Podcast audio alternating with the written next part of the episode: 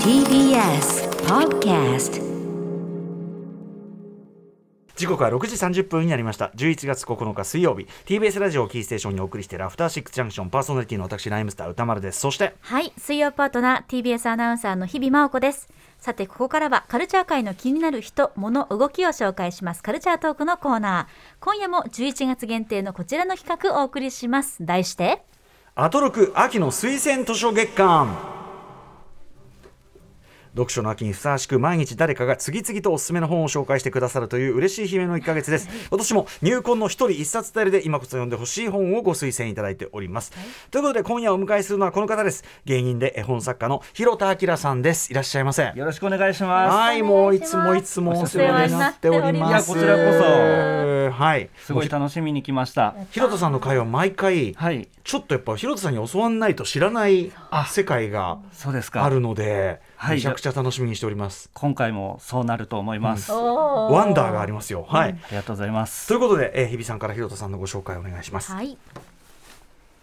1989年愛知県のお生まれです。吉本興業所属の芸人さん、絵本作家さんでいらっしゃいます。芸人さんとしてライブなどで活動するほか、絵本を用いたワークショップや読み聞かせ会も積極的に行っていらっしゃいます。2019年デビュー作の絵本「群れ」は第12回萌え絵本屋さん大賞2019の新人賞1位に選ばれるなど多くの絵本賞を受賞されています著書には「群れ」「一日」「にゃおにゃおにゃお」「ぐるぐるぴ」がありますぐるぐるピンも斬新だったな、ねえそあうりだがったとうございます。はい、えー、前回ご出演なんと8月17日結構経ってるのかそうですね。なんかついこの間感があるんですけどね、はい僕ら的にはね、もう11月ですもんね。ねえ早いですね。ちょうど夏ね、真夏のフェスの季節ということで、読み聞かせで爆上がりする、えー最強の絵本のセットリスト、絵本セットリスト、こちらをご紹介いただきました。はいはいということで、広田明さん、この後入魂の一冊を発表していただきます。よろしくお願いします。お願いします。 After Six Junction. 生放送でお送りしています「アフターシックスジャンクション」ここからはアトロク秋の推薦図書月間今夜はゲストに芸人で絵本作家の広田明さんをお迎えしていますはい、広田さん、よろしくお願いします。お願いします。でではでは、早速、広田明さんから入魂の一冊、発表お願いします。はい。めくっているのはもはや紙ではない仕掛け絵本の世界。駒形克美さん、ブルートゥーブルー。はい、ブルートゥーブル紙ではない、あの。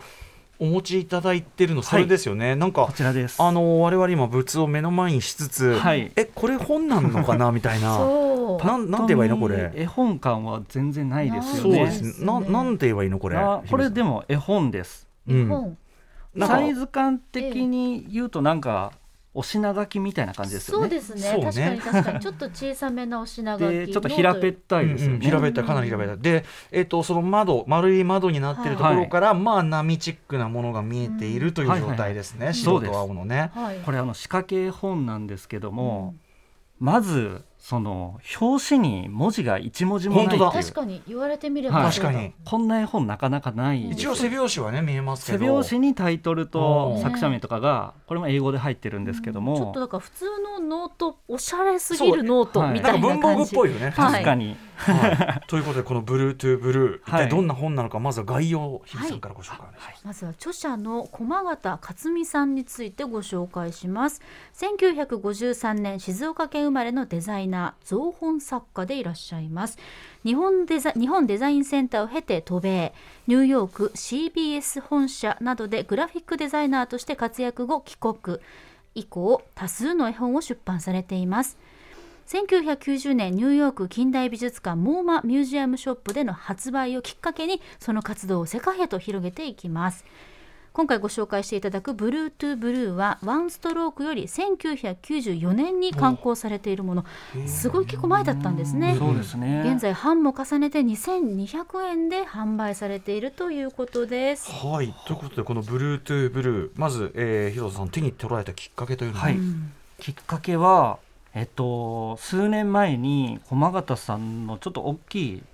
展覧会が開催されてまして、うんでそれに遊びに行った時にその見終わった後にミュージアムショップはいみたいなとこで駒形さんの絵本がバーっていっぱいある中で、はいペラペラ見てた時にこの「ブルートゥブルー」を初めて見つけて、はいちょっとそこでしびれて購入しました。これつまり駒形さんの他の作品のその例えば絵本作家としての活動というところで、はい広田さんとしてはすでにファンで、あそうですちょっと有名な絵本が1個あって「はいリトルツリー」っていう、うん、リトルツリー、はい、これが7000円ぐらいする絵本なんですけど、おおー結ー構な大人ちの、ょっと大きめの絵本で,、はいでそれれも仕掛け絵本なんですけど、うんこう本を開くと、こう開いたページの真ん中にペッてこう木が立っていくっていうはいはいおしゃれすぎまはせんい、か、でこうめくっていくとどんどん木が成長していって、あこの四季を感じられるみたいな、ー昔からね飛び出す絵本みたいなのもちろんあるけども、これがちょっとある本当に確かにアート的なもはや体験型アートですね、はい、へー超おしゃれでめちゃめちゃ欲しくていまだにちょっとまだ手に入れられてないんですけうわどーすへーごではいで他の絵本もたくさん出されてるんですけど、そのほとんどがうん仕掛け絵本で、うんうわーしかもその一冊一冊の仕掛けの種類も全然こうバリエーションが違ってあーどれも超楽しいんですよ。へーはい大変不勉強でお恥ずかしいんですけど駒形さんははい絵本界ではもう絶対皆さん有名というか、絵本に関わる方ならもう知らない方いないと思いますね。へープラスやっぱり元がグラフィックデザイナーだから、うんそのさっき言ったそうおですしねおしゃれそうなんですよ。アートこれもデザンイン性がすごい高いんですよね。いやーうんうんうんうん絵本作家さんってグラフィックデザイン出身多いんですよね確かああなるほどミッフィーのディック・ブルーナとあーかそうかそうかはいやっぱりこう無駄をそぎ落としてってそういですうことですもんね、はいありますもんねそんな中手に取られたこの「ブルートゥーブルー」という本ですが、これはどういう本ですかこれはですねまあ、えー魚の絵本ですね魚、はいちょっともう開いてもよろしいあいいんでですすかかねはいこれ今表紙からドーナツのように丸い穴が開いていて、ええ中面が見えてる状態なんですけども、はいこれがあの中身のページの全ページがもう見えてる状態なんですよ。うんなるほどあー一枚一枚の絵じゃないんだそれはい、一枚一枚の紙がこう重なって、うわーもうおしゃれはい、波になってるんですよね。はいはい、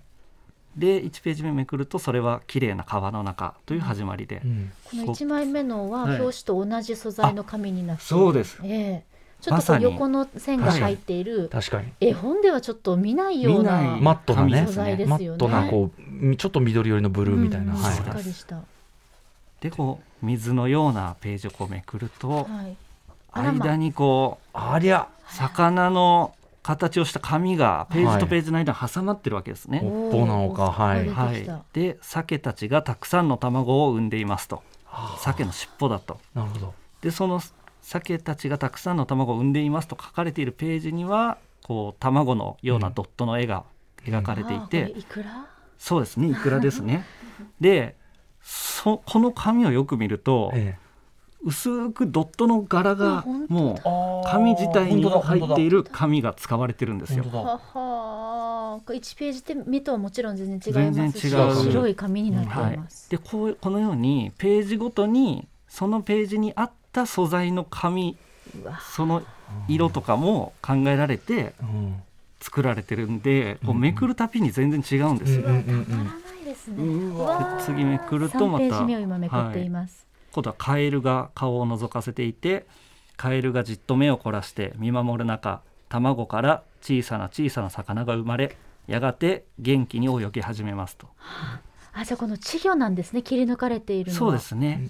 この紙にはなんかメダカのような形に切り抜かれていてで奥のページが見えていてその差で魚が描かれてるっていう感じですね。うんうんうんでこれ僕今めくってるんですけど、ええええこれはもうめくってるのは紙じゃなくて、はいもう水をめくっていってるんですよ。ああうんうんうん本当だわかりますうんうんうんもう波をはい、波水がをめくりながらはい本当にこう鮭の気持ちになって、はいどんどんどんどんこう水の中を泳いで進んでいってるあ感じになれるんですよね。確かに場所によってもこう水質というかね水の流れであったりそう温度なんですがよ変わっていくように確紙の質質も変わっていく、そうなんすですまさにおっしゃるそ通りして立体感が別にこれ飛び出す絵本じゃないのにそうそうすごいな確かにあそうのですね 3D 的なっていうかな、はいその奥奥を感じさせこるの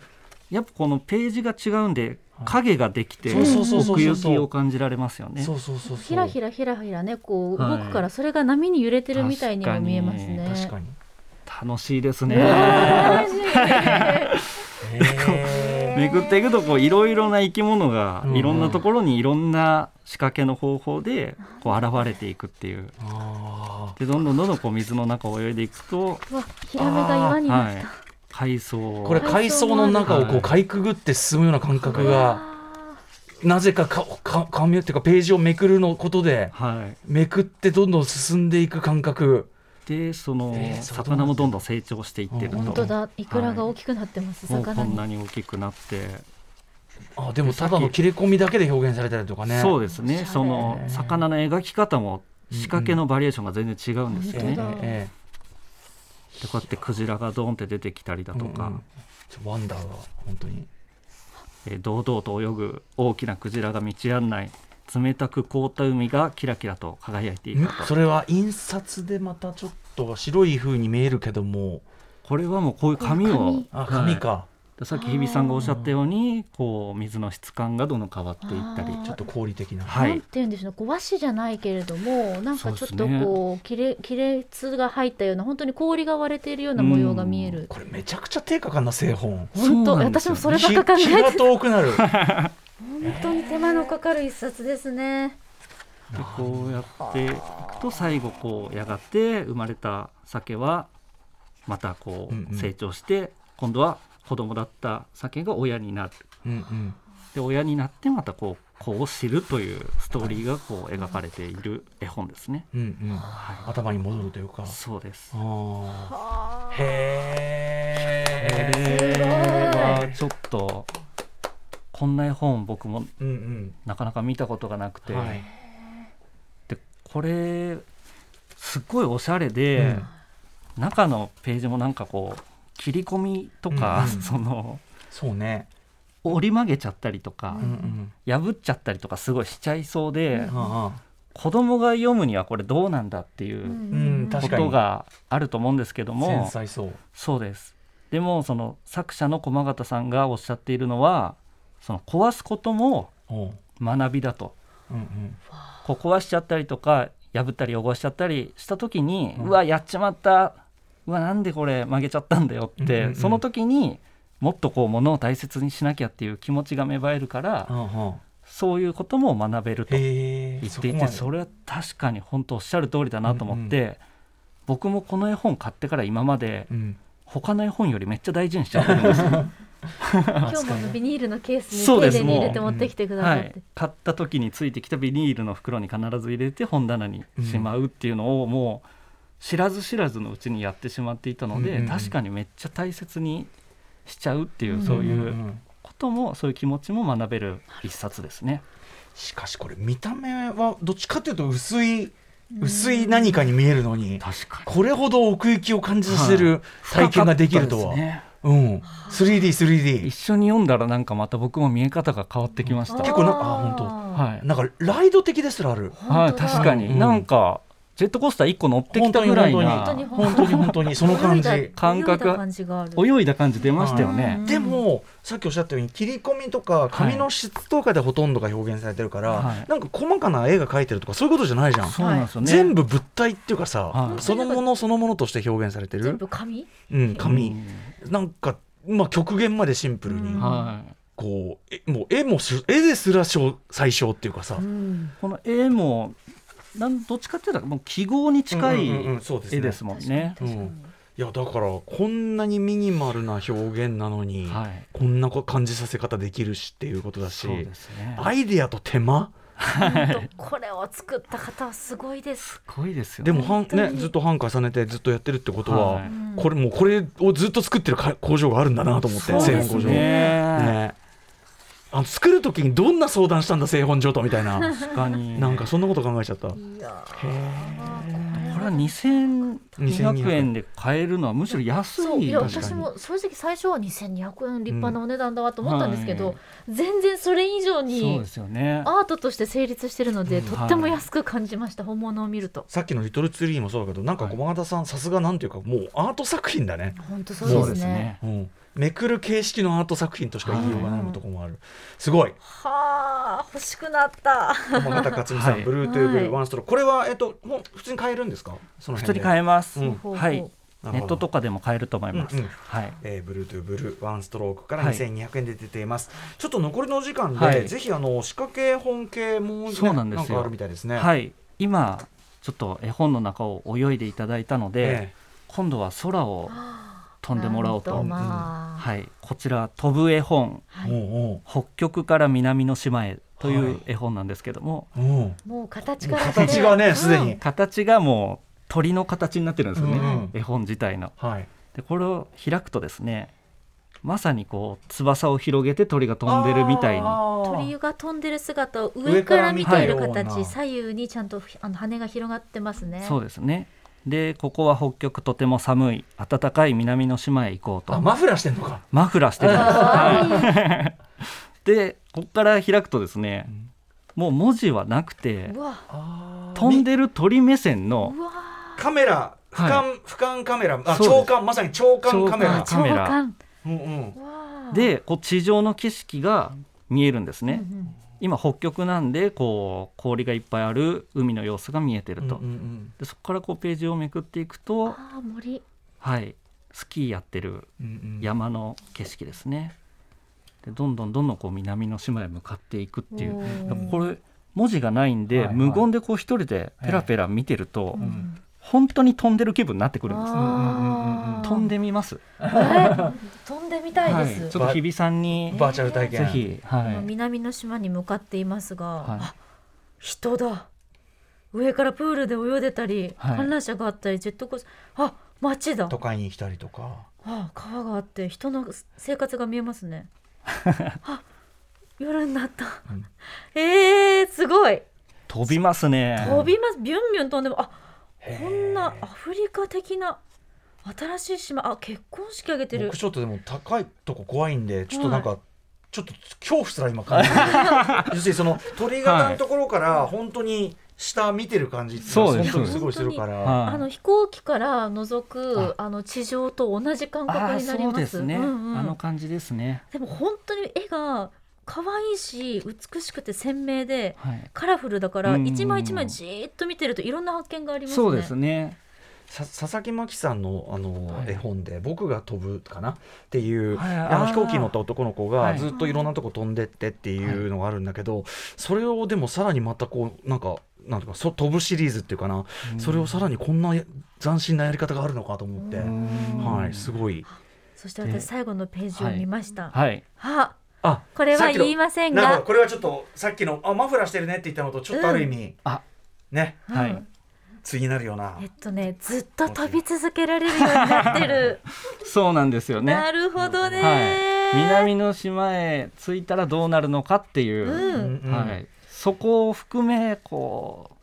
楽しい仕掛け絵本いだやーいやなんか正直パッと見るとうん鳥の形ですから、あ小さめかなと思ったら、はいとんでもない広さでしたね。さっきのね、ブルートゥーブルーもそうだけど、やっぱりそはのい薄さの、か薄さの割にお、あつ、こう奥を感じさせるとうかん。ね、小ささの割に、こう小ささの広割にい視点を感じさせる。あと、やっぱその仕掛けっていうものの。仕掛け本の面白さっていうか、ぐるぐるピンもそうですけどね。そうですねぐるぐるピも初めて作った仕掛け絵本ですね、うんうんはいなんか体験性があるっていうか。そうですねこうやって絵本じゃなきゃね、うん表現できないことだし。そうです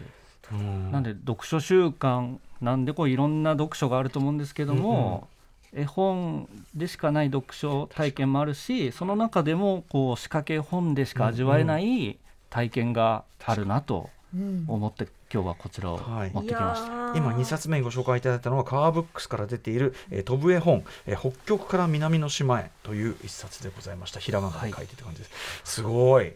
なんかクラクラする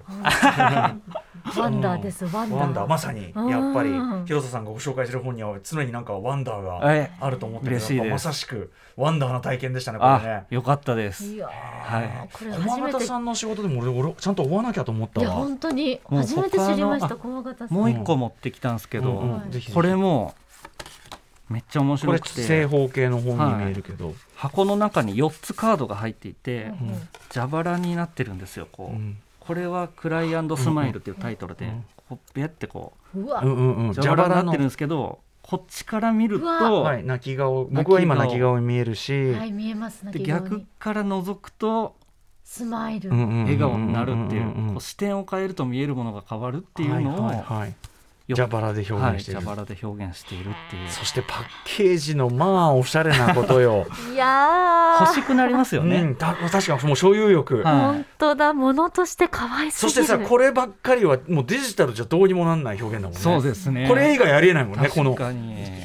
ということで駒形克美さんのお仕事今回は「ブルートゥーブルー」とかをね通じて、えー、仕掛け絵本の世界をご紹介いただきました、はいさすがああー楽しかったありがとうございっまとすいう間でしたねこれね本当に本当あにプレゼントにも最適ないや間違いないそうですねでしたね、はい本当にねということで、はい今回ご紹介した本たちねあのどんどん溜まってっちゃうんでそうなんです、はい番組ホームページそしてインスタグラムのまとめ機能にアーカイブとしてアップしていきます改めまして今日おすすめいただいた本は駒形克美さんの「ブルートゥーブルー」ワンストロークから税込み2200円で販売中ですそして飛ぶ絵本北極から南の島へこちらはカオブックスさんからの一冊もご紹介いただきましたそして、えー、と最後に広田明さんからお知らせことなどぜひお願いします、はい、あそうですね僕も仕掛け絵本「ぐるぐるピ」を出してますので、そちらとあと「群れ一日にゃおにゃおにゃお」もぜひ読んでください、あと2月に新刊がおー出ますのですごいスピードそちらもあのツイッターインスタでお知らせしてますのでぜひ楽しみにお待ちくださ新い刊、も楽しみにしてますよはい、これ今絶賛原画書き中でおおもう毎日引きこもって絵描く生活なので久々に人と話しますぜひ飛ぶ絵本で空を飛んでリラックスしてくだあさいありがとうございますでも絵本っ楽てしかったです本当になんていうかなあの木曜にやってるようなあれボードゲームとかもそうだけど一個一個に独自のアイデアが入ってるからそうですね新作ってつっても大変だよね手癖じゃできないじゃん そうですねもう何作ったらいいんだっていう、しかも今回はあの僕の地元からの依頼でおー絵本を作らせていただいたのでそれはそれでまたちょっと難しかったですね、うんうんへいやーちょっとあの新作も楽しままずはじゃあちょっと制作、お忙しいとこ頑張りますお越しいただいてありがとうございました、はありがとうございました、えー、アトロガキの推薦図書月間本日の推薦人は芸人で本作家の広田明さんでした広田さんどうもありがとうございました、ありがとうございまたお待しちしてますたはい、そして明日のこの時間はちょっと推薦図書月間、えー明日だけはちょっとお休みしまして何がありかと言いますと今年9月に新作タイトルのリリースを制作発表した龍河如くスタジオの代表で制作総指揮を務める横山正義さんが登場して、えーまあ、あの新作発表2つ今まず控えてますよね龍河如くの発表そこに加えて何か発表があるのかなというあたり楽しみにしてください。 After Six Junction.